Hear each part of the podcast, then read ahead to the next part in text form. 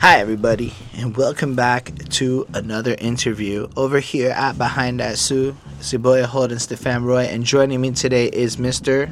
Solayem and Handro, we are over there. And so these are some local dudes up in Montreal, because I told you I want to get this Montreal thing going on, showing off what is happening inside of our city. These are active players in the current game, as in it's currently December 2019. So if you are watching this far in the future, we're hoping everyone is still active in the game, grinding, but you'll come to see that these dudes will still be at it based on the passion I've come to see here. I went out to, y'all know I did the Manix review if you watched that. If not, you should check it out, because that guy, that was an entertaining piece of 45 minutes. I was enthralled. Tell them where we find it. If you've ever talked to Manix, man, like... he's something. It's something. Really, and I don't mean that negative. He's an innovator. It's like doing drugs talking to this man. And so you should watch that interview. And anyway, so I went to go see a show, and these two happened to come up on the stage, and we're there, and then we were kicking it and whatnot, and now here we are in the room, because there's some moves being made. And making moves, don't stress, if the bag, nothing else, what I hope to get out of this is to show y'all watching this who are mostly not from Montreal that the city does have some shit going on, and there are some people you should check out. So there'll be some links to their music and whatnot below. They'll totally give it to me after, so I put the right things down. And we got a couple things to say, you know. Perfect. So here's what's up. Why don't we start off with how y'all got into music? So you can go first, or whoever, and run with it. I'll go first for that one. Well, basically, me, I'm from the east side of the city, right? And basically, we actually are French first, right? But for some reason, I was not around that people, so I always went to school and kindergarten and all of that world in English since I'm like 3. Okay. So I was just living every day in the east, but learning everything from the English west. So if I may, just so that in case y'all wonder, Montreal is... a place where there is English pockets and there are French pockets. Yeah, we're basically a very diverse society, you know.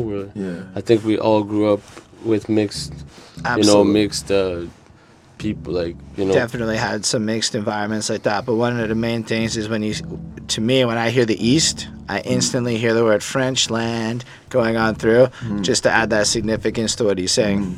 So, and it's true. It's just that in the East part, honestly talking, when you go from east to west to a street we call Acadie, you know, like it's from a side to another. That's the connection. It's legit a boundary. We're not saying there's trenches and this shit, but what we're trying to say is that there's a major difference into one side and another. Yeah. And we both, me and Alejandro, had the chance to, in our life, live on both sides of the city. And it's two cities. Like, when you really get down, there's visiting Montreal and then spending a winter and then really being an artist in the city. We've got some crazy talents out here. Those are 3 levels of being in Montreal, you know. And an artist is not just me as a rapper. An artist is a hustler of something, basically. Like, if you're hustling something on a repetitive basis... it's just the motivation that you have to go get what you need in life. You know? Like you said, having the motivation. You gotta do what you gotta do. And so if you're able to have, like, the motivation of something and waking up... while everybody could be just not waking up and still yawning, and you'd be like, I believe in something, then you're not an artist. So I'm just going to ask you questions when I get curious about stuff, because I want that to be what I do on these interviews. Yeah. What time in the morning do you wake up? 5:30. Every day? Most of the day. If I don't, it's because I worked at the club the night before. That's respect, because discipline is super important. You have to. I have a whole scheme to how I put my rhymes out. So what time do you go to bed at? If I have nothing in the morning, I go to bed at 12, because I don't need 8 hours of sleep. I need 5:30 to 6 hours of sleep. And if I really want to get productive, I make sure everything's done by 12. So by 1, if I feel like I want to, relax, pop a beer, I'm like, yo, I know what I had to do today. And I'm going to do it, and then whatever happens, sometimes you're just going to get caught up in some movie and then get to a nap, and then you nap till 6. So 6, this is where everyone finishes their thing. So at 6, I have time to chill with you, but I already done my shit 6 hours ago. So do you like wake up and just come up with a whole list of what you're going to do in a day? No. I wake up motivating myself before planning myself. You have to respect the fact that you're not going to be down some days. Like, you know, like, it's not going to be as easy as it is. The discipline is not about making it constant. The discipline is about understanding what is the challenge and how can you find a rhythm into it. You know what I'm saying? Fair enough. I feel like we got a little distracted there, but it's interesting to me to see how people who are very busy like manage their lives, because I think there's a lot of illusions that this whole business is time management, because if you don't know how to do your basic needs and then find time to do everything else that's important in order for you to reach your goals, and you're not doing what you have to do to reach. Absolutely. To get to where you have to. Yeah, I mean, we're going to definitely get into the various houses. You know, I'm sorry to interrupt you, but, like, you know, 5:30, 5 hours of sleep, you know, some people get less than that, you know, because there's so much that we got to do in a day, you know? I discovered, maybe it's because I'm in my 30s now, I need 6:37 hours. If I do that, I'm okay. That's fair. But as long as you compensate it, like, it's not about always. I'm talking about the discipline. Like discipline is the rules that you put to yourself. Absolutely, you know? I agree with you. So that's what I'm saying, is that I have my rules and you have your rules. It's just maximizing. So what was most interesting was how you say we're consistently at 5:30 as much as you can be. It's more being consistent of your way of life, of how you manage to hustle the best you weigh your 24 hours. But I just think it's interesting, given because like I feel like. The way people describe hustling in music sometimes comes off in almost an illusionary, like it's not real, right? Like it sounds like everything's just like a party. Whereas when the reality is it's a lot of discipline and grind. It's a lot of focusing on what you have to actually get done. Yeah. So just to have you come in and say that, you know, before we talk about the different things you actually get done and actually just see how you start your day. I mean, to me, I think people can benefit from hearing just some of the more regular things people actually do, because that's what I think those are the lessons that a lot of people are not learning right now, is how to see things. It's the kind of shit you're going to get in books where maybe not everyone's reading anymore. Yeah. And if you're living that shit, it's cool to like see that knowledge getting conveyed. But so you both do music, right? So you want to talk about your music. Where are you at with that? I believe your album is something you wanted to discuss. Yeah, my album is actually my music. My album is actually telling who I am, how all of this came to fruition, and to what you're hearing today and seeing right now, and all of this that's upcoming is in the album of how it was made. So, and it's chronologically made. So there's 7 tracks, and all tracks is from the beginning all the way to what's next. And I'm someone really related to energies and my spirit and who I am, and really discovering my inner self. But all of that is just leading to my music. And the best way I can put it for y'all is that track 1 is the beginning, track 2 is the discoveries, track three is belief, the faith, track 4 is the love of the game, track 5 is how we gonna be able to finally speak it out, 6 is y'all gonna know this. It's my style is having a form, and track 7 is what's next. So that's it. What are the kind of musical influences that kind of you drew from when creating this project? KRS-One. Ooh, that's a really cool name. KRS-One, man. KRS-One. Akon now, actually. I could have even said like a bit of Snoop Dogg and Absol. Yeah. A bit of that too. There's a bit of that too. That's some backlashes that I've heard. I've gotten some Schoolboys. Oddly, actually, though, I would prefer Schoolboy Q. Because Schoolboy Q has an energy where I like the fact that he doesn't give a damn about how you feel. That's his vibe. And he likes to make noise with his voice, you know? Like, he's clear. He has a vibe to him. He likes to create, like, a, you know, in the tone of your voice. You play with that with the beat, too, you know? So you kind of... It's fair enough. You're right. But... The thing that I see the most is that they're so deeper than what you actually like about them. Right.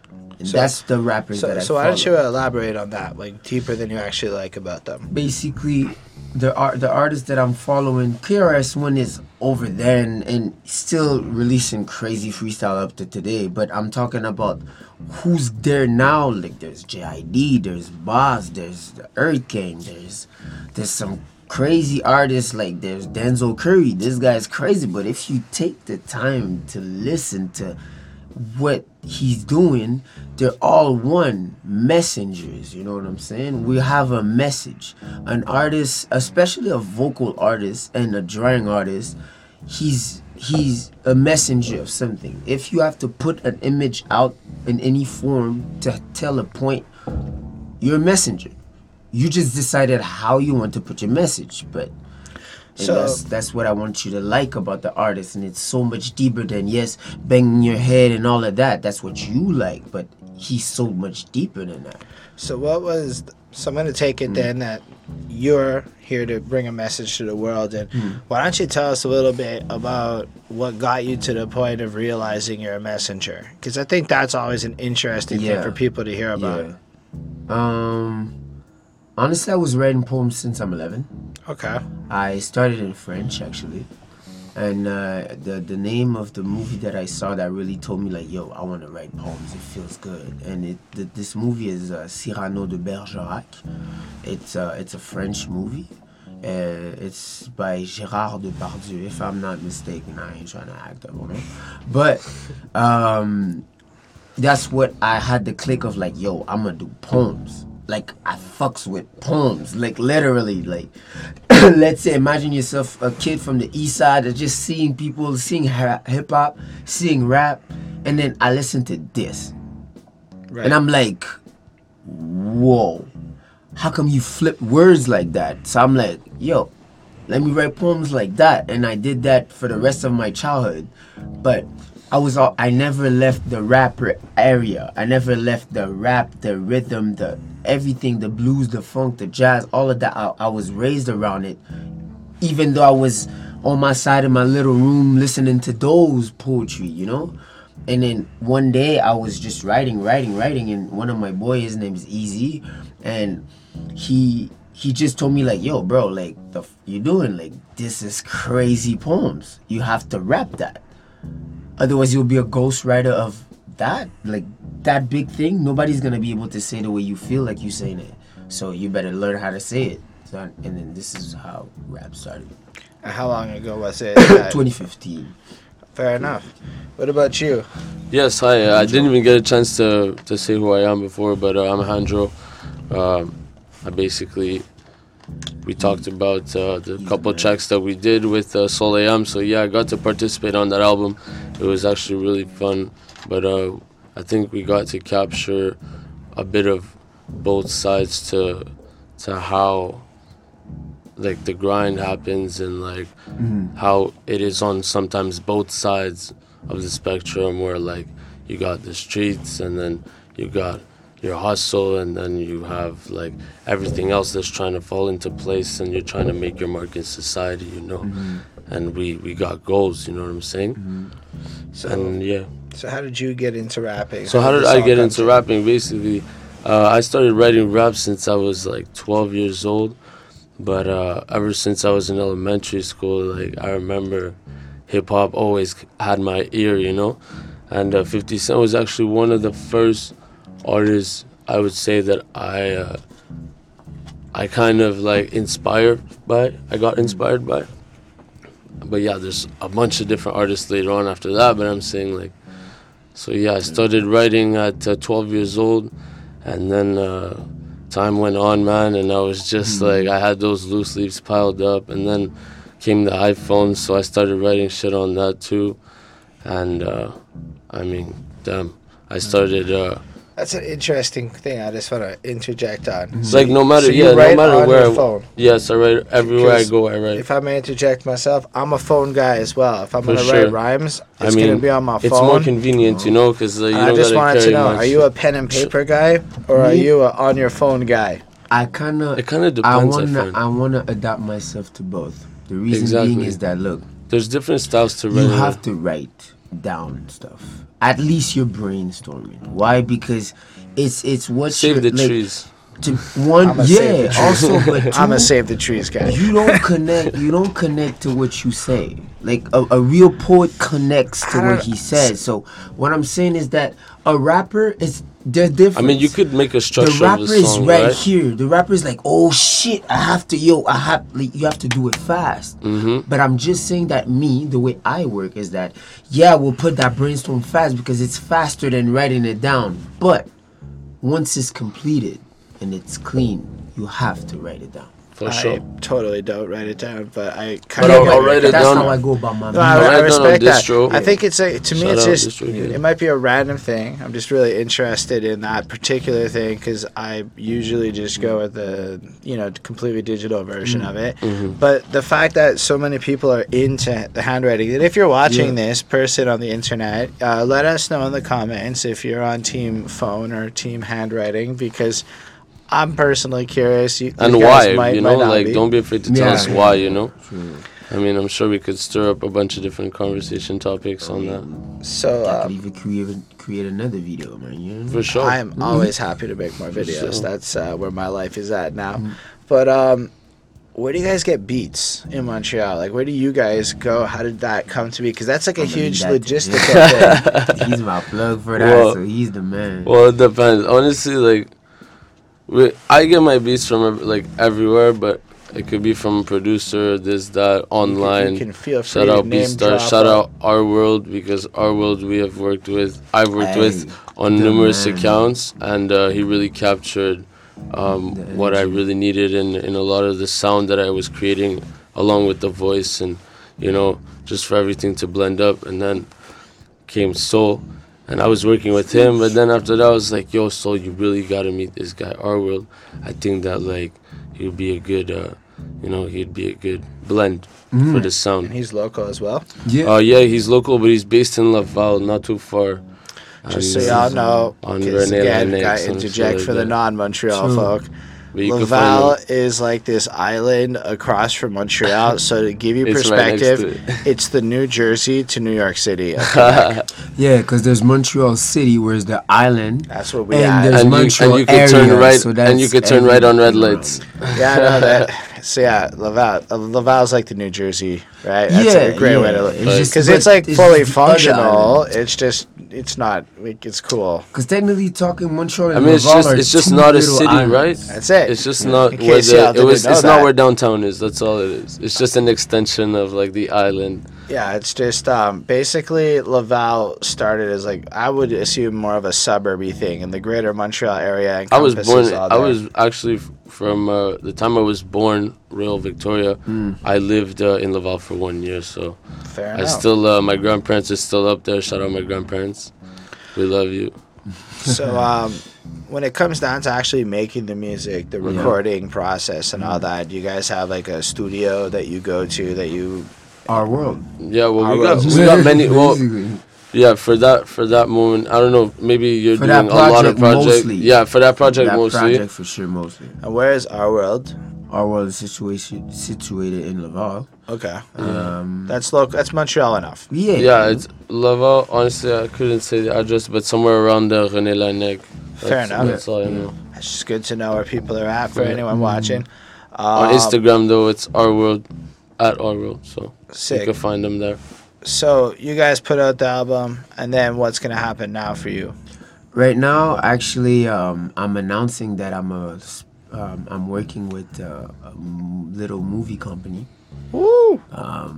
Very exciting. Yeah, this little movie company is just that I'm trying to create a new vibe that we call visual EPs. Okay. Is that basically I'm gonna start with a short version of the album I released. Is gonna contain two tracks in particular that are already out in the album, and a new track that will be released once the movie will be released. So and also a video for one of the tracks on the. It's gonna be a one video for all three tracks. Actually, it's gonna be three tracks that will tell a story about. It's gonna be the visual explanation of who I am. it's going to be like basically one long video, but it... Yeah, under 10. Obviously under 10 minutes, but you get the drift. But it's meant one video as opposed to chopping it up into several things. Exactly. I'm going to put one video and all three tracks will be displayed, and you'll understand why all three tracks are needed. So we can look at this video that's going to be... Do you have an idea of when this is coming? It's going to come on April 14th, 2020. Awesome. On my birthday. Words. That's my boy. So, shout out Aries people. It's definitely something y'all can watch for, and you'll be up. And you have these... The album's not out yet. The album is out. So the album is currently out, which you guys can check on out all platforms. And then in April, you'll be able to get the visual summary of the album to kind of complement it. Yeah, the visual movie. It's basically a visual movie, but obviously I'm having another single coming out for my show of December 14th. Is this a new song completely? Completely. Oh, look at that. We got so that'll be dropping on all the platforms. Yeah, just because I cannot make everybody wait till April. That's just really far, you know?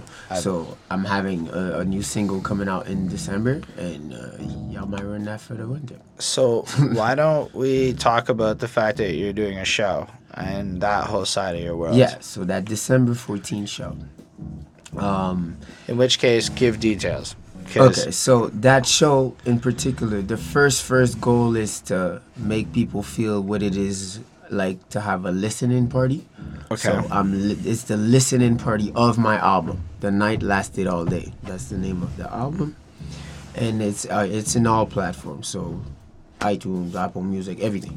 And the point of the event is to present the album, but present also my company.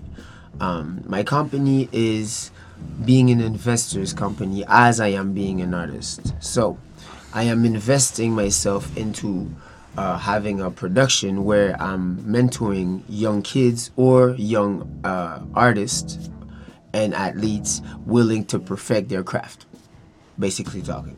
By doing so, I'm not calling myself the one that knows how to do everything, but I'm calling myself the one that knows how to find everybody that knows how it goes. So I've been around labels a few times in my life, and I won't get into details because there's no just to avoid me taking sides on the biggest hit, you know.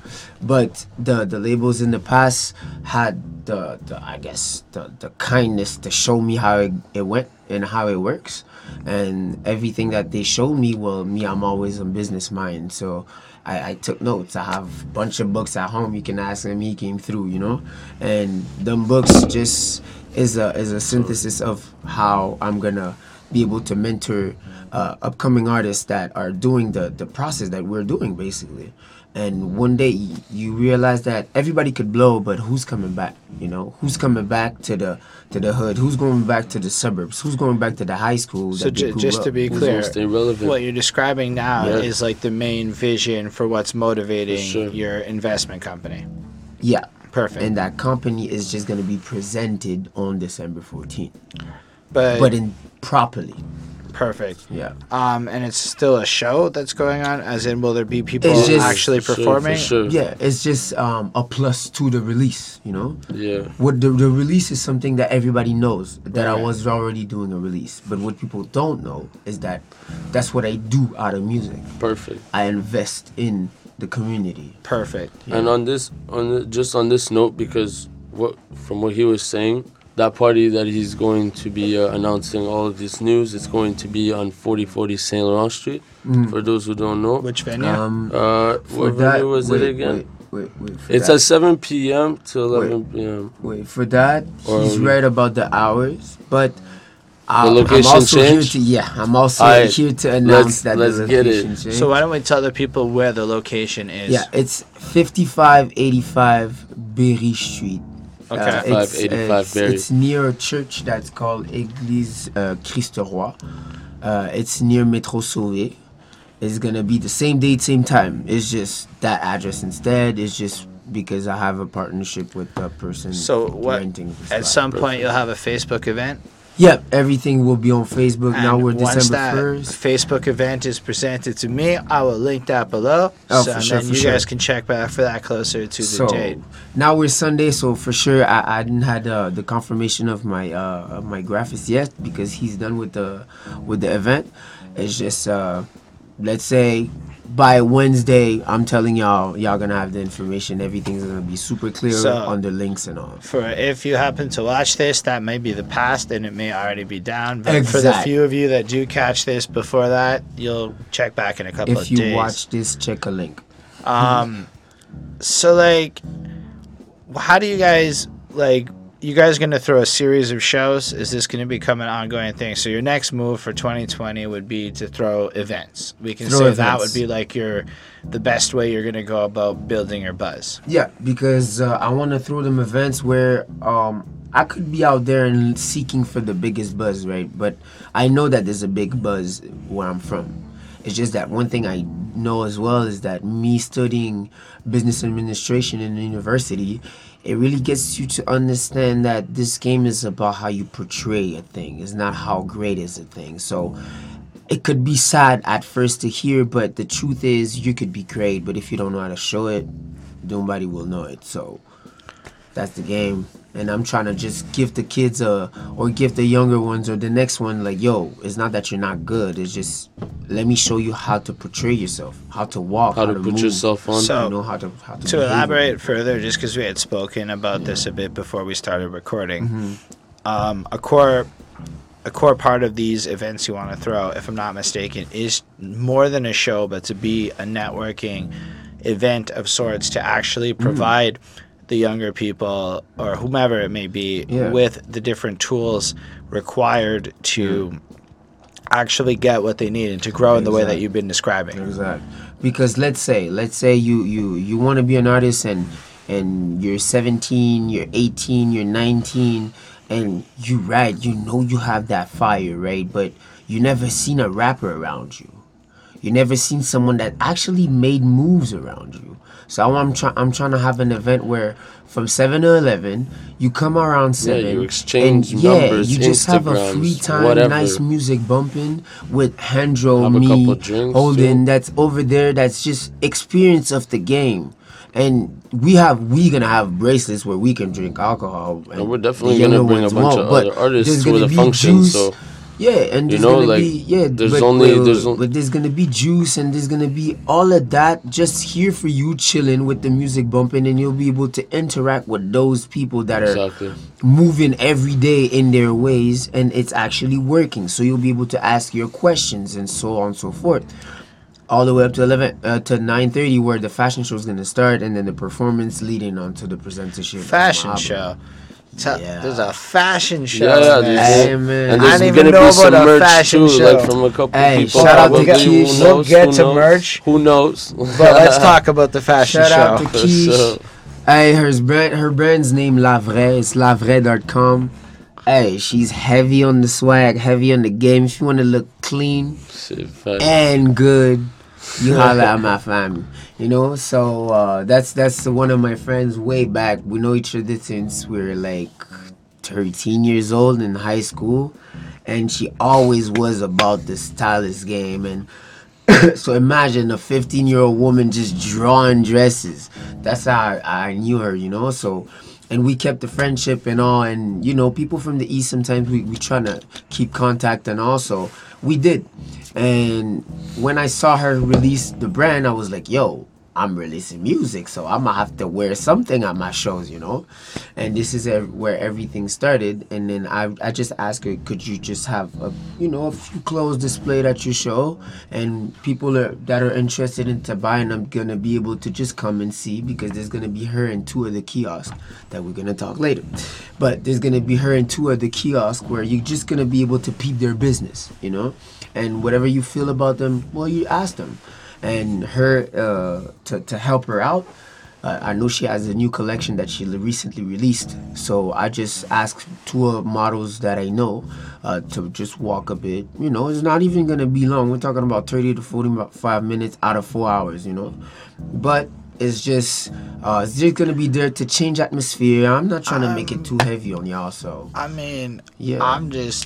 I think it's cool. Like, it's just hip hop. If we're just gonna go there, fashion is currently tied to hip hop, whether or not anybody likes it. And I just think it's almost like a fun way to break stuff up. Like something I haven't heard other people even bother. I've seen some cool things. Mm-hmm. Fashion shows are interesting choice. There have been actually a couple. I was getting... I'm just saying, if I was at the show and that was the interruption, I'd be like, okay, mm-hmm. I'm staying inside for this part. I don't know. That's exactly my vision with it. Like, you have to see it. Like, if you let's say we sit down and we break down how we're gonna use all 4 hours, right? So first hour would be legit. You coming in, you seeing the kiosk, nice music that is local in your ears. So you're just out there chilling, hearing what's going on in the city in terms of energy, just the energy. A few cocktails over there, people talking. There's going to be a natural product company that's called 1001 Textures. So that's 1001textures.com. And she'll be there representing her company. And she'll be able to show you the products that she has. There's also gonna be a mortgage broker. That's one of my high school friends. That's gonna have his kiosk with his cards ready, and the stylist that I told you. That's about. Like a lot of different things. I'm not trying to hate on that. That's a lot of different and interesting things to expose people to. Yeah, it's just you don't have to see it as all in one. It's just gonna be there when you get in. And you're gonna have a few hours to just talk about that and talk to those people while there's music over there. It's just bringing people, and the event will start at 7. So the show, me taking the mic, announcing who I am and what is all of this. So I just wanna give y'all something to enjoy until everything comes to fruition, literally. So I don't wanna be out there saying yes, it's my show, and no, because people help me, you know, so I have to display them in a way and another, you know. That stylist woman invested in me by designing the shirt just for me, right? She, you know what I'm saying? That mortgage broker believed in me by sharing his stuff and his personal stuff, you know. And that style and that product for her hair, well, she's taking care of my hair and my skin right now, so I have to put them up and display properly, you know. That's extremely commendable. Yeah. I know that you are very excited to tell us about the merch, though. Yeah, no, that's what I was basically talking about what he was explaining. That's what Sorry. Yeah, no, it's fine. So tell us more about that. How did this all come down? How did we get to this point? No, well, I'm basically an artist that, you know, I've been working with Soul for a minute, and when he had presented to me this idea of like the show, how everything's gonna go down, the vision behind pretty much like bringing a bunch of people to a venue that has not only the option of entertainment and music and showing like your latest release or your next releases, but more about like just giving people the opportunity to explore different fields. And you know, there's gonna be something for everyone. You know what I'm saying? Because I know some women or some guys don't rap, but maybe they're interested in, you know, the property or the fashion show and about the clothes that they're gonna sell over there. Mm-hmm. So what do you know? What's your long-term goals? Honestly, my long-term goals as an artist, like I'm obviously an entrepreneur, and so like I am working on my brand myself, and the logo's already there, you know, but it's more. Right now I'm taking care of my music and stuff, you know, releasing an EP in just a week. Well, actually, it's going to be a demo, right? Because it's going to be 2 tracks, Elementary and On the List. Mm-hmm. So that it's already an ad that I had put on my Instagram at itsandro_. But yeah, man, I mean, I'm not going to give too much information about that stuff because right now I'm focusing on the music. And for getting my album ready too. So tell us about the songs. Yeah, so the songs on this little demo is basically the demo's called Public Service, right? Because you know, we all got services to give to people, we all have stuff to offer, and we all got businesses, and we want to take that to the next level, you know. So Elementary is basically a bit about that. It's like an introduction, you know. It's 2 minutes and 15 seconds about But yeah, man, it just captures the whole grind and what the artist has been through and stuff, and what people have to go through while growing up. You know what I'm saying? Like, and yeah, on the list is basically like another version of that, but it's the actual song. You know what I'm saying? It's the one where I get creative. So you guys gotta check it out, honestly. And then after that drops, do you have something else lined up that you're already? Yeah. We well, I have the projects with Soul that I was gonna do. We got some videos to do, you know, the mini movie, exactly. And then well, I'm gonna put together it's like a collab EP of like 5 or 6 songs that I did with an artist, Shamanic, and it's gonna be. I don't know, I'm bouncing back between the names, so like I'm not gonna, you know, that's cool, reveal that right now, but like in the next week, like everything is in the next month you're gonna see some news about that. That's very cool to hear. Thank you. So I get the feeling they're very business oriented. Me? Yeah. I studied business before the art. Mm-hmm. So and I got to realize that I was just a fan of art my whole life. It's just that I always ended up being a business first because, you know, so.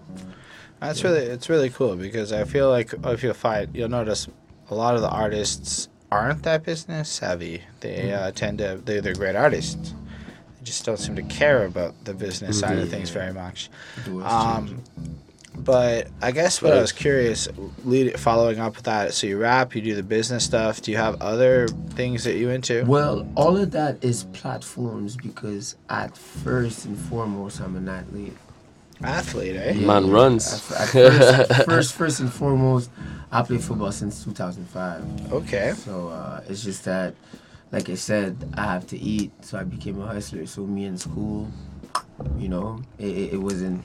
Yes, I have my high school diploma, but fair enough. It wasn't getting me paid. School, it's just I got to college. College worked, but I can appreciate where you're coming from. I tasted university, but my bank account can't. So I'm just I just decided I'm not gonna put.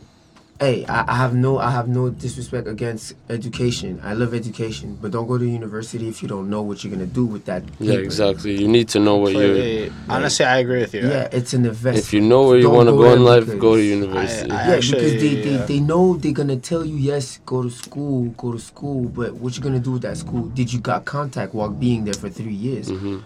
No, then you wasted time. I'm actually on your side. I dropped out of university because I went into psychology, and psychology at the time had like a 10-year plan, and then it's like you're in your late 20s with like a lot of debt and making $40,000 a year, and you're like, oh, it takes time. It's not gonna cut it, you know. It really does. Yeah. So I mean, fortunately, I dropped out before I accumulated a real amount of debt. But even the small amount, you know, one day it was like $100 a month. Yeah, you know, it takes forever.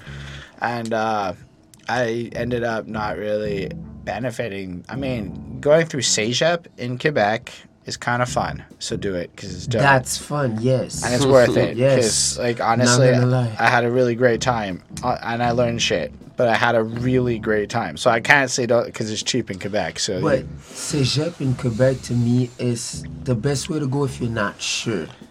It's just that 3 year Cégep part. Like there's the 2 years and then there's the 3 years. I went the 2 year. The 3 years. If you I went the it. 2 year and took 3 years, and then it was just a lot more time for the fun parts because that.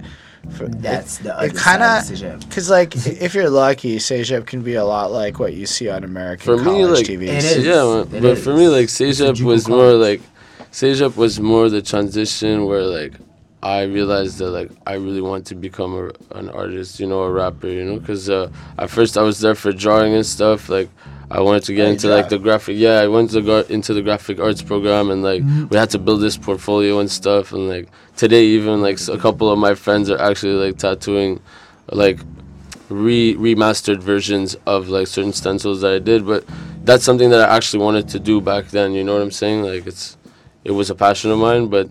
I guess, like, you know, sometimes things didn't work out, but writing and, like, you know, making music was something that I always wanted to do, and it's something that I never stopped doing, you know, like the writing part, knowing how to, you know, just literature in general. So And I mean, that's where that popped off, you know. So do you guys both like to read? Yeah. 100%. Sure. That's the perfect 100%. Answer. Yeah. What would be, for both of you, the top 5 books somebody has to read? Like, has to read this book because it hits you in a way. Comment se faire des amis, Dale Carnegie, if you're a businessman. How to win friends and influence people. It's how to make friends, Dale Carnegie. How to make friends and influence people. Exactly. Yeah. There's also a very good one was also that I read that was given to me by my dad. It was the Steve Jobs book, the one that they had released on him. And that kind of explains, like, a lot about, like, you know. I swear my girlfriend just bought me that book, and it's sitting in my living room right now. I bought it for my mother on her birthday because that book, like, I felt like I had to share it, but I wanted to keep my copy, obviously. Mm-hmm. So I went out and bought that for my mother at Chapters, and, she enjoyed it. It literally made my mom go from...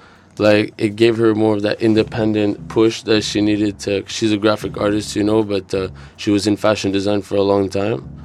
And so, she's like, doing her own thing now, you know? She stopped working for other people, and she has a couple companies. And she's actually doing pretty well. She designed a lot of my artwork, so... That's pretty awesome. You could go check that out. Graphic Design Days and on also Instagram. Another book and also yes. This is the design graphic. What's her IG? It's Graphic Design Days. Exactly. So you're gonna see a lot of work about that account soon, so better follow it. And another book. If I could put another book out in my top 5 is From Pieces to Weight, 50 Cent. This is a book where you really get to understand that. You better be humble because there is crazier people than you. So get your plan fixed and follow that. Don't play superhero. You have a vision, follow that. Don't try to get into someone's footsteps because if you do, it gets out pretty fast, you know? And that's something that, yes, I'm from Montreal and it's not Compton, it's not Bronx, it's not LA, I get it, but it's a sneaky ass city though. It just there's still, to be fair, like 2 million people on the island. So if you 3 million people on an island, that's not even 5 acres wide. No, it's 2 on the island, 3 in the greater. Yeah, but that all of that. Okay, let's say the greater. They all come to Montreal. But yeah, and let's say that greater part is 3 million. But think about it for a second. All of that area part is not even 10 acres. Is super, super small. All those little cities are super small. Lachine or whatever were Repentigny. It's big for us, but when you look back, it's just like a part or just a block of land. Like it's all of that is just right here, and you can say that it's true because look at the traffic in the highway. Look at the highways. Look at the city itself. All that traffic that it caused because we're so much. Dealing in such small areas. We've had a lot of immigration to our city in the last couple of years from a lot of places. Starting the 70s, so it kind of went back, way back, but yeah, 70s, but especially, honestly, it's really between 2000 and 2015. It's been heavy, you know? And right now, like me, I was actually born in Parc Extension and near the Parc Jarry. Back then, it was Africans and Haitians and Jamaicans and Hispanic people a bit, but that was it. But now, there's people from India, there's people from Pakistan, there's a lot of Arab people. Like, there's so much more mixed, you know? And China has bought a lot of property in Montreal. Yeah, so there is a lot of... We can definitely claim to be one of those places that has everybody. So, but what I thought was striking, because somebody might be from Toronto or something watching it, is Toronto, everything is really spread out and like in little buckets. Mm-hmm. Montreal, yeah, it really is. People may live in buckets in Montreal, but we all go downtown and we all go to the same places. So you can't get on a bus or anywhere in the city without seeing you're most likely everybody, every culture somebody. Possible. Because let's say in Montreal, let's say if you're from Toronto and you're from Markham Or let's say you're in Toronto and you're from Brampton and you have a car and you have everything you need, you won't go to Toronto downtown all the time. Right. While Montreal, you could be from Repentigny, you work in Montreal. You have to come, you know? Like, you work, you're from... Yeah, a lot of people come from around like... outskirts, like, even and come to. I know one of my friends that was with me in school, and we went to UQAM, that's in Berry-UQAM Metro, and it's kind of like downtown Montreal. Yeah, but she lives in Deux Montagnes, so like 2 hours away. Yeah, traffic is 2 hours away. So you get to realize that this is the routine. Like everybody's going back to the center and then going back out, and then coming back in and then going back out, and that's so Montreal could have. We could be small, but on a high day, there's at least 4 million people in the island right now. You know what I'm saying? I would go three, but I get three. But more three than four. But you get my drift. So it's basically Montreal's pretty busy. It's pretty fascinating from our music scene, though. Yes. I just want to comment a little bit on that from my perspective is Montreal is absolutely great for tourists who want to go to festivals. If you're a tourist and you want to go see some big names at some festivals. We have it all, man. Yeah. Honestly, you will find something. There's something for everyone. Almost every day. but it's to the point where it's almost every day of the week. So I was in Toronto over the summer, and on a Wednesday night, we couldn't find anything to do at like 10 p.m. and it was I'm like Toronto's like fucking huge. I figured no man, Montreal does not sleep. Okay, like it really there's Toronto not a day fucking purpose. Off. Montreal just don't sleep. Like they just don't. It just goes.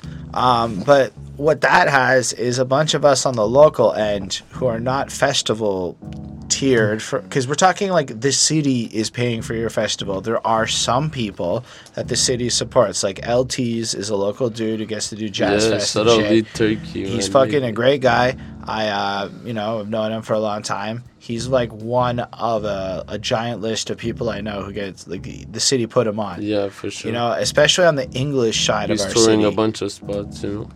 Because Quebec has language politics, for those who aren't aware, and the French side of the city gets a lot more government love than the English side will.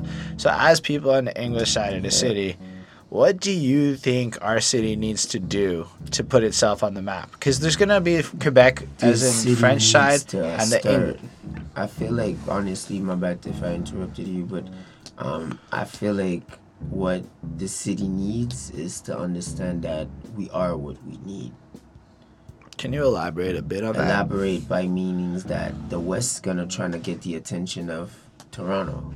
The East's gonna try to get the attention of Quebec and trying to have that little different slang or different energy or that different thing. Well, if we would work together, we would shine more, and then everybody would have the piece of cake you're trying to get on your own side. So what I'm hearing you say is everyone's trying to capture everyone. Yeah, basically like, what everyone needs. Yeah, I'll give you an example. Everyone's trying to get it their own way, though. That's the thing, you know? Like, I'll give you an example. All three of us are in the boat. But that's fine. Let's say all three of us are in the boat. There's a hole in the boat. You're gonna slide to your side and say, oh, the hole is not on my side. That's Montreal. I mean, we all have our own paths, right? It's just that nowadays, for those of Montrealers, the artists that like need or want to come up in the game, I mean, what definitely does help is making events and putting them all together in one room, and trying to push that PR, trying to make people get connections. You talk to other people, talk to the one next to you, share your experiences, share your plugs. It's the only way people are gonna bring themselves up in Montreal is if they start doing that. But it's okay, I understand if some aren't doing it. Like, for example, those that have already been doing it for a while, like there's Fouki. So what we're basically talking about, the artists that were already like that have made it, or like that have paved the way for themselves to be where they're at today and to be able to perform at festivals and all that. It is because they solidified, like they found the people around them that were willing to work, and just everything came together because they shared a common goal and they decided to talk and relate and build. You know what I'm saying? So that's all we gotta do. So I find that interesting because I guess I follow a segment of Montreal hip hop on Facebook. Mm-hmm. It's quite traumatic sometimes. Unfortunately.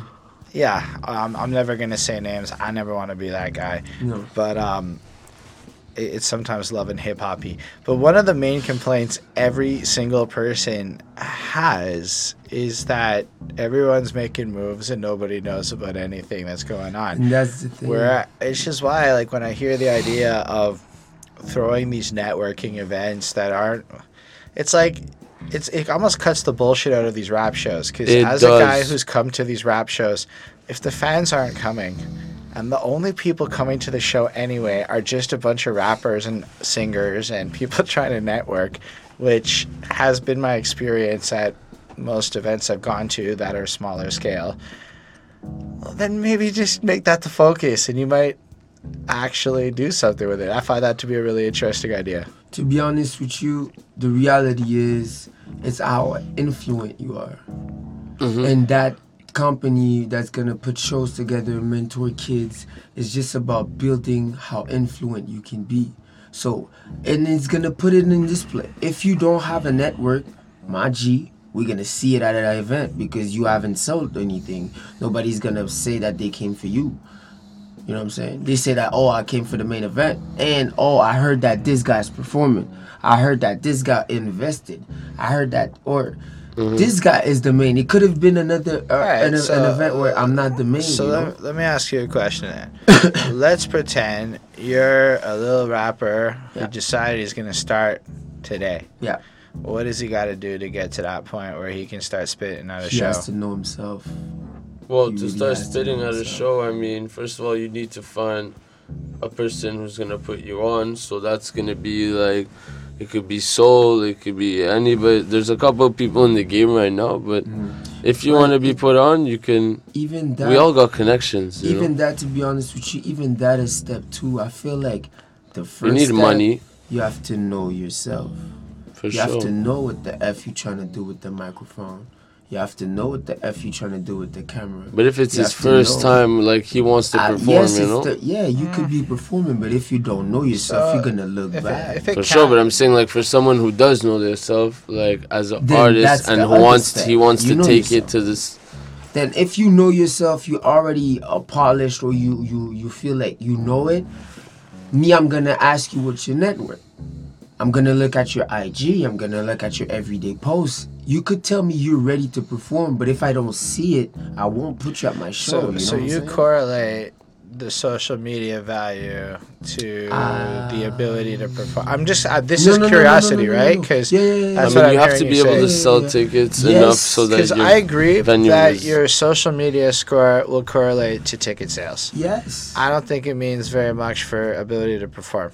No, that's where I feel disagree. Like I'm not gonna put someone that has no content. But what if the man has money though? I'm saying the man has content. He wants to put it on stage. He has the money. He wants to put it on stage. The man has content. Mm-hmm. But so that's what we look at. So that if you don't have that and you say you want to perform, for sure. I can help you. But the followers, it's kind of like it's irrelevant because like.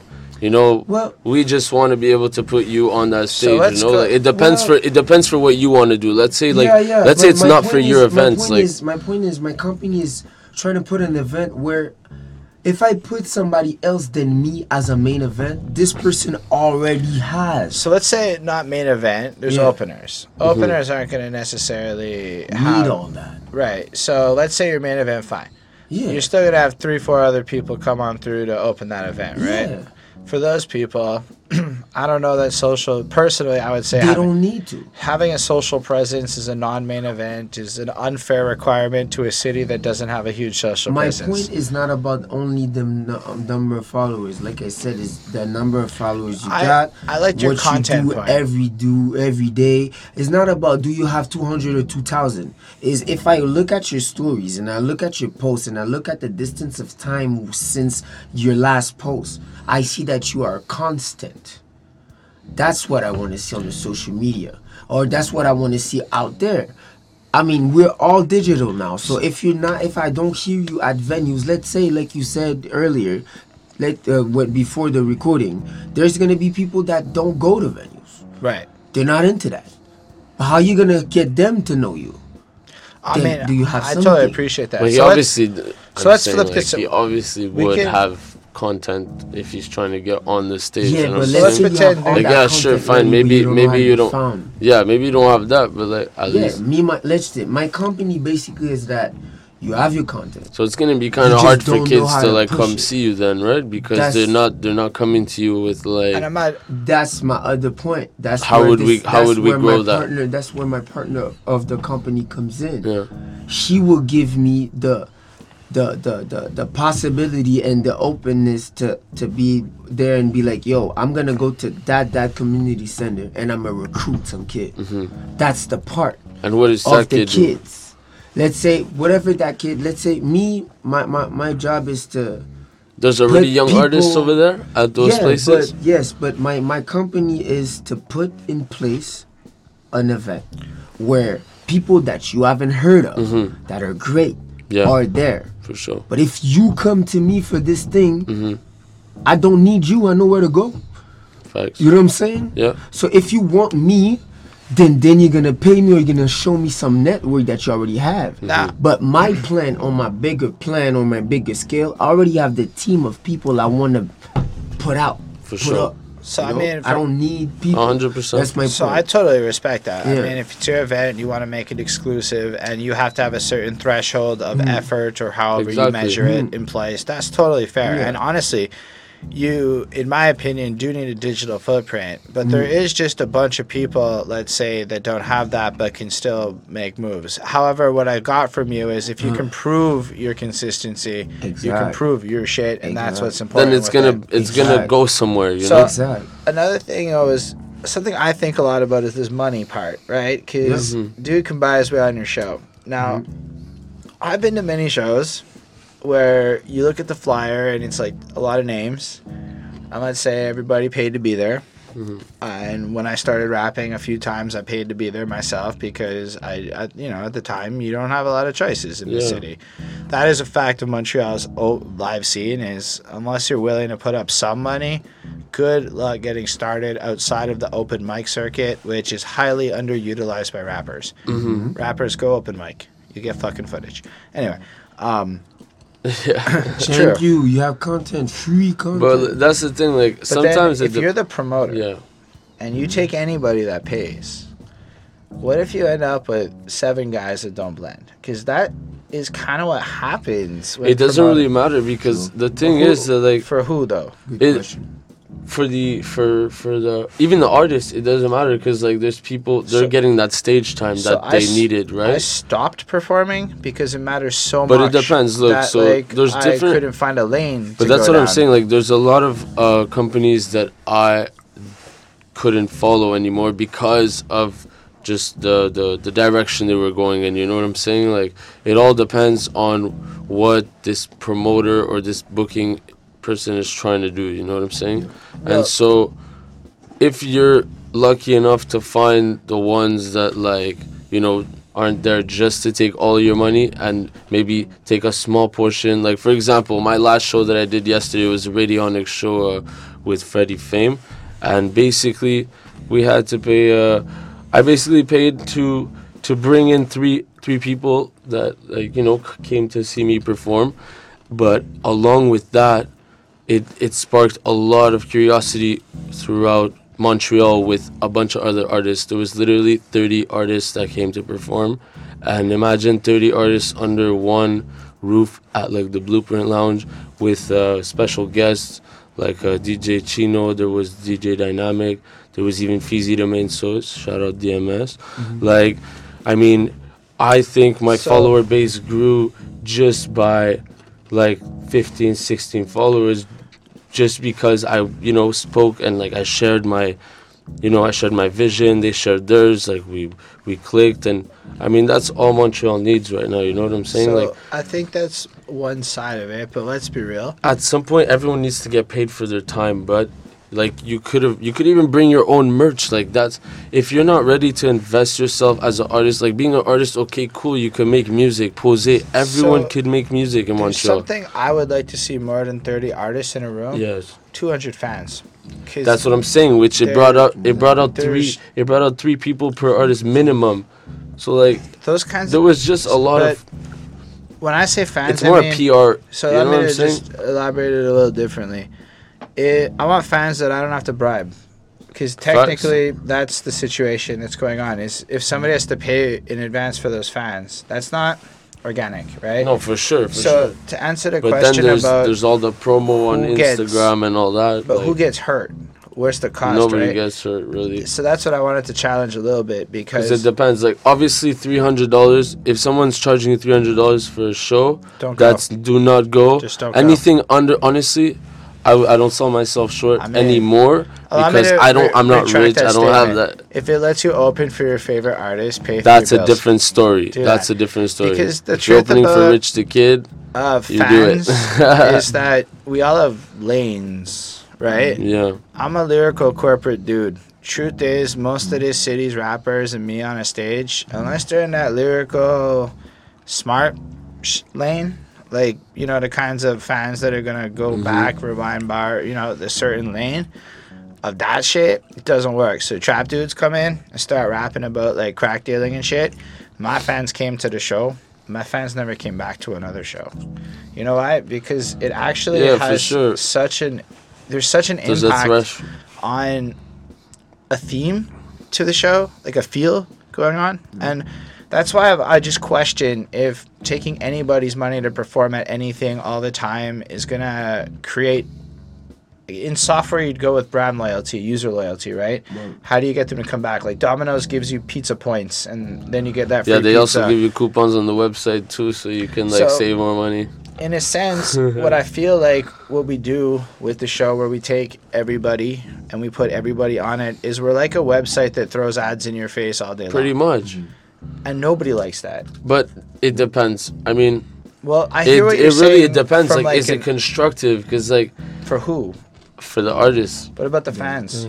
The fans, yes. They're going to definitely be made. But, like, you have to start somewhere. You know, like... For some... I was telling you, like, for those artists that don't have all those platforms, you know? But that's a networking event for artists to meet artists and stuff. That doesn't actually get...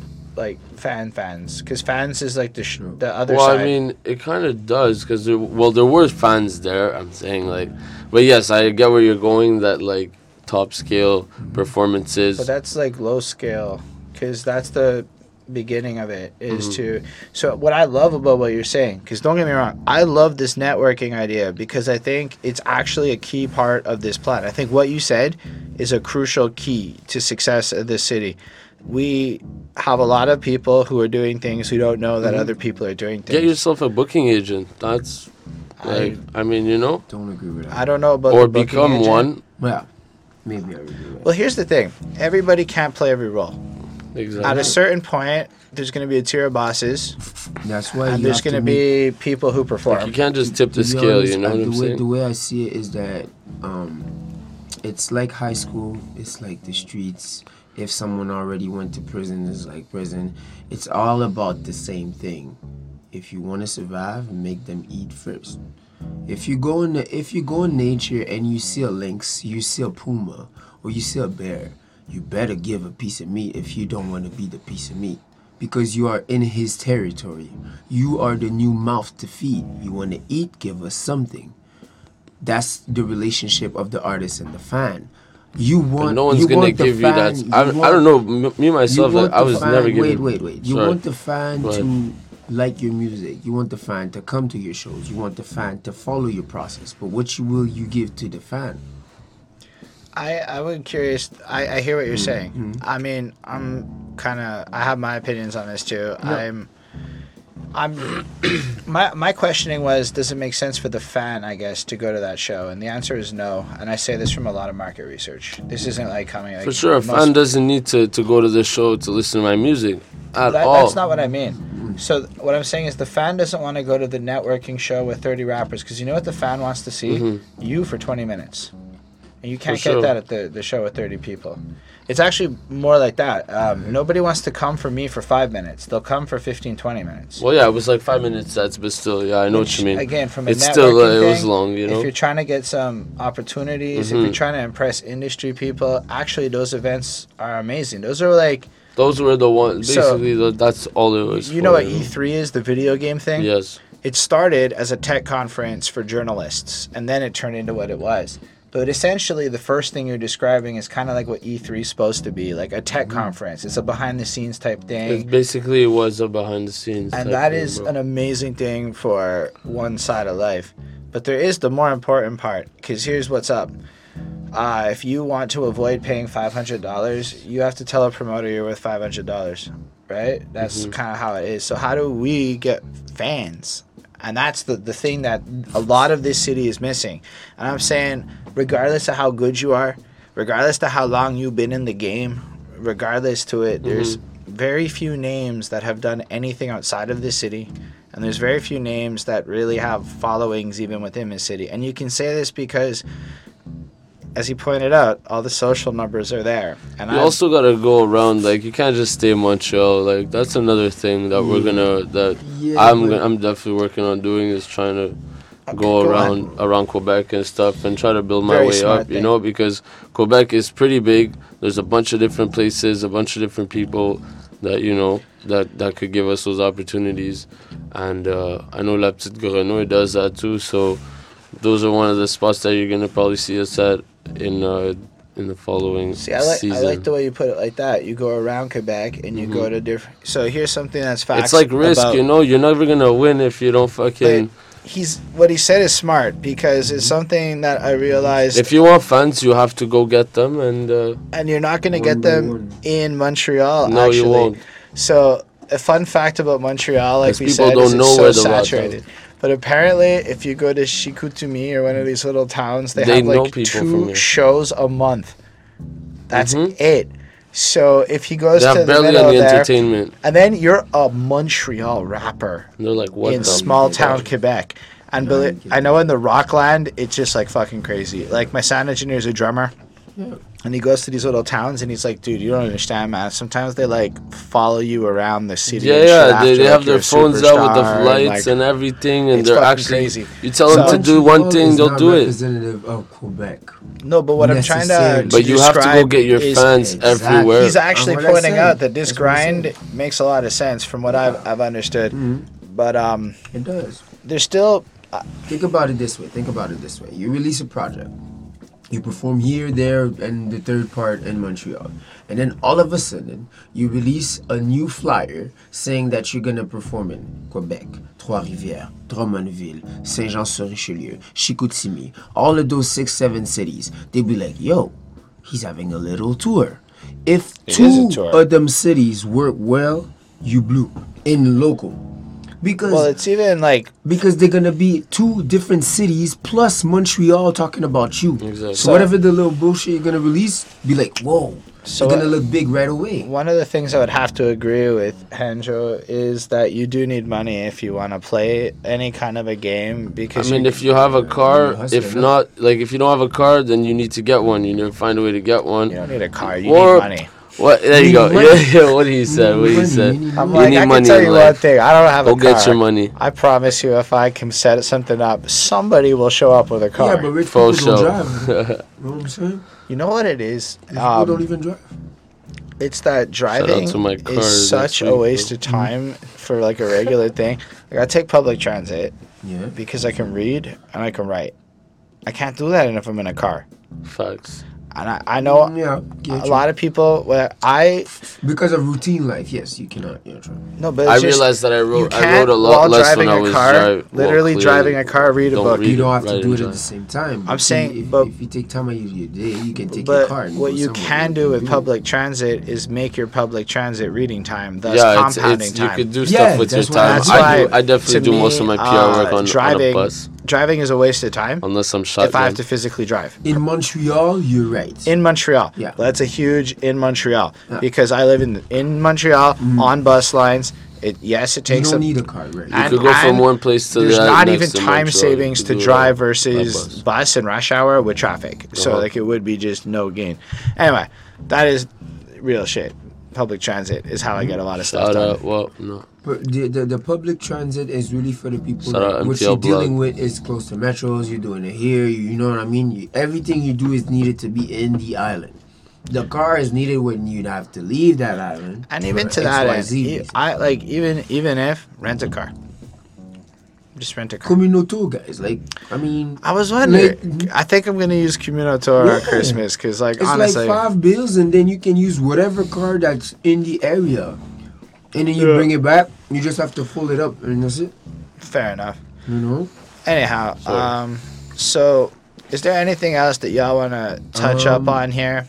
The only thing I want is to talk about is really making people see the vision of everything, because we talked about a lot of things today, and people. I don't want people to get lost into how deep this goes, but the best way to put it in a simple way is really that what we're trying to do here is understand what is the flavor of the city, this Quebec province, and even bigger later. But my point is the vision of Canadian rappers, North rappers, us, the rappers, me, because I'm a rapper, but more of the artist, the hip-hop culture that goes deeper than even graffiti and dancing, you know what I'm saying? It's about understanding that Montreal has it too. Yeah. That's my whole point. We have it too. And my business is to make it seen to you guys out there that are in Toronto. Yeah, for sure. We're trying to push push upwards on the map, you know? That's the whole thing. We're just trying to make you see that we can get really deep here too from the Montreal area. Because I'm from Montreal, born and raised, not because I don't like Quebec City. You know what I'm saying? Listen, if you guys want me to one day cover Quebec politics on this channel, I can. But if you're from Montreal, it's not... Anyone from Montreal knows what it is. You know what it is if you're from here, but now it's kind of time for us, for them to know. Well, that's a great thing.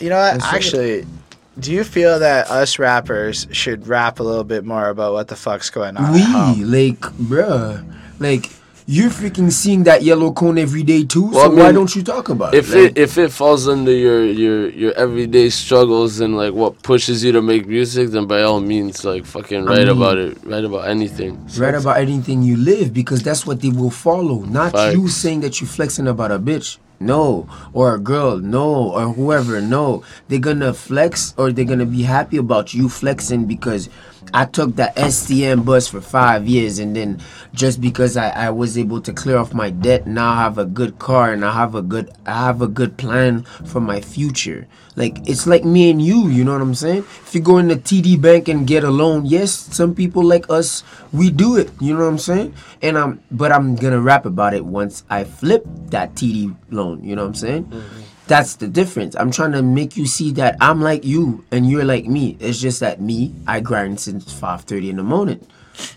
That's it. It's a good time. You know? I don't know. I can't do it. I'm trying to work out 6. I'm 6 to 6:30 in the morning, but I really do try to wake up. 6, yeah. Even on the weekends, I'm trying to train myself to wake up that early. Yeah, but I don't go to work. Like, I work on myself in the morning because this is where I know I got the best juice. That's why I keep the working for the money at night. I personally go to work because I'm into my paycheck. And I love my paychecks too. I got blessed with an education. A job. If you can get a job that teaches you how to be better at your side hustle, and I have facts. That. And I don't have that. Quit that job. And I have that.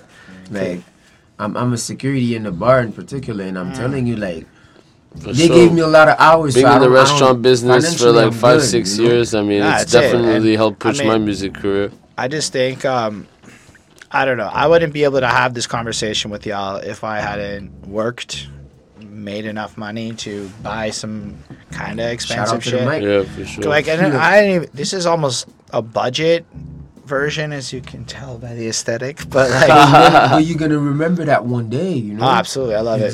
Because I'm currently planning the visual upgrade. So hell, within 2 months, you may come back and it's gonna look fucking a lot nicer. But it was 3 years of this. Why? Because that's where you started, and you just kind of, and you know what, man? It was piece by piece. It was like, and you have to remember it, man. But like, it was all honestly because I personally had a job. That was the thing that made me be able to keep doing this, and was making sure that income was coming in. Because as much as I didn't agree with the idea of just promoters should book anybody because they can pay. Because yes, that's good for the promoter, but it's bad, I mean, it's not gonna go further than that if you're an artist and that's all you know. But like, I would just say as advice as an artist is think about who you're performing with, unless it's one of those giant networking events. For sure, you definitely want to stay relevant. Like, you don't want to go perform at a spot where it's like, where there's going to be different types of, you know? Here's an it. I'll just tell you a little story. I went to Piranha Bar. Piranha Bar. It was a bit of everything. But we did a hip-hop show there. Yeah. And I invited a bunch of my colleagues. I work in a software company. Mm-hmm. So everybody's middle class, older, you know, above the age of 25. Okay. Yeah. They all show up, and within 30 minutes, somebody throws a drink in the face of somebody else. A fight breaks out. Big old shit. Police come outside. I mean, this is outside the event, but whatever. Okay. What happened is my colleagues went back to work and told everybody. It took me over a year to make a single one of my colleagues come back to another show. But now you're talking about another reality. Of but that's the kind of stuff that happens sometimes. You know what I'm saying? But like, and since then, I've just been smarter about who I book myself around. For sure. Because you always. But I mean, you can't always. Like, I mean, you're in the middle of downtown, right? It's a different story. Like, it is St. Catherine. I'm like, I've been at Piranha Bar and it didn't happen.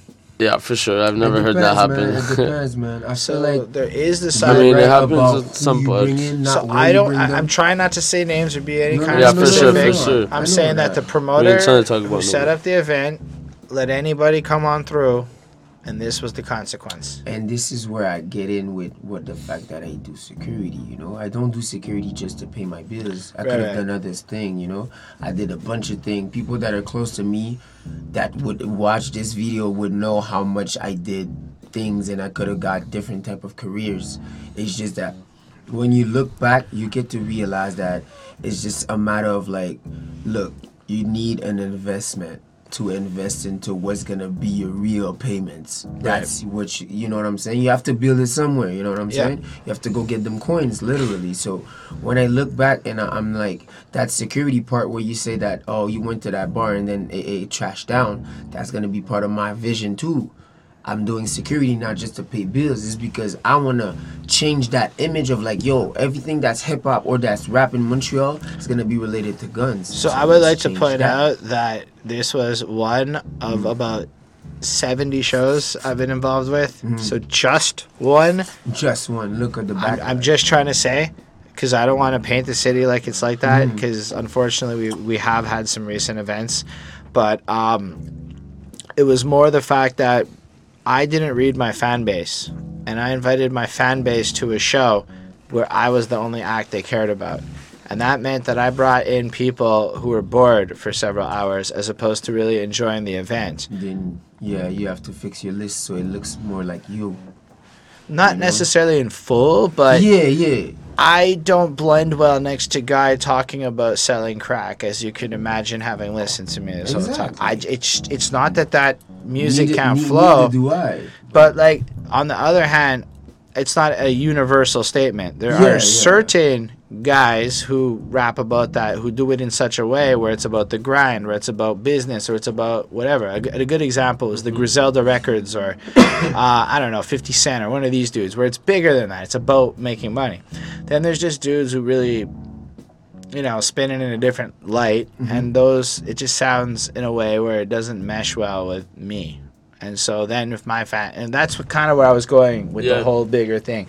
Just stuff for y'all, whoever watching, to think about. You don't even have to agree with the damn thing I'm saying. That's totally fine. I don't know. Do you guys have more you want to touch on at this point? Well, shout out HSR 514 for giving us this time, you know? Well, let's go with the whole. This was, I really appreciated this because least we got to cover a lot of, topics. Guys, I like long videos. Thank you for your time. It's good for what we do here. So shout out to you, bro. Like, first and foremost, you know. Shout out to those ones because ultimately, whoever watching it, because that's for me. I appreciate y'all coming through because for me, it's just important to show people that there are people in my city doing some things. Yeah, man. And I appreciate Solayem too for bringing me on this one. Always, man. I had to, I admit I was a bit late, but I rushed over here, As long as you're here, man. It's important. It's all good. So yeah, definitely thank y'all for being here. All the socials and stuff will be linked. Shout out to Handro too, shit. It'll all be linked in the bottom. So it's great to have been here with both of you. I hope y'all out there watching this found it super interesting. Feel free to definitely do that thing where you leave us a comment. If you do make the effort to leave a comment, you know how it is over here. I'll make the effort to answer you. Feel free to hit that like button if you liked it. Subscribe to the channel for more reviews. Also, if you listen to the album or his next project, sure. Let us know how you feel about it. Don't be afraid to DM us. We will message you back 100%. We will talk back. We exist. That's also part of the mission. If you say something's trash, we'll have a straight up discussion with a group, we won't take it personal because at the end of the day, I'm gonna make music till you like it. You know what I'm saying? And he's gonna do podcasts till you like it, and he's gonna release some content till you like it. So at the end of the day, we need to know what you like. We ain't leaving. Yeah, man. Shout out to y'all. Good. So anyway, before we wrap up then, special thanks then to the patrons, Ismail Gadamsi, Chris Prada, Jonathan Barnes, DJ Black Hurricane, Linda Williams, Coney Sparks, to do up their support. We do help us get to new camera, help us put this shit on Spotify, websites coming soon, all that good stuff. They also got to tell us what albums to review, and so the next couple of weeks you're going to see more of their stuff because, the more of them, the more albums they tell us to review. Yep. So that's super dope. I also make music myself. As usual, you can check that out on this channel. You can check it out on Spotify and everything. Let me know what y'all think about that. Let us all know what you think about collectively. Yes. Some Montreal shit right here. And yeah, that's about the end of it. So yo, live long and prosper, everyone. Peace.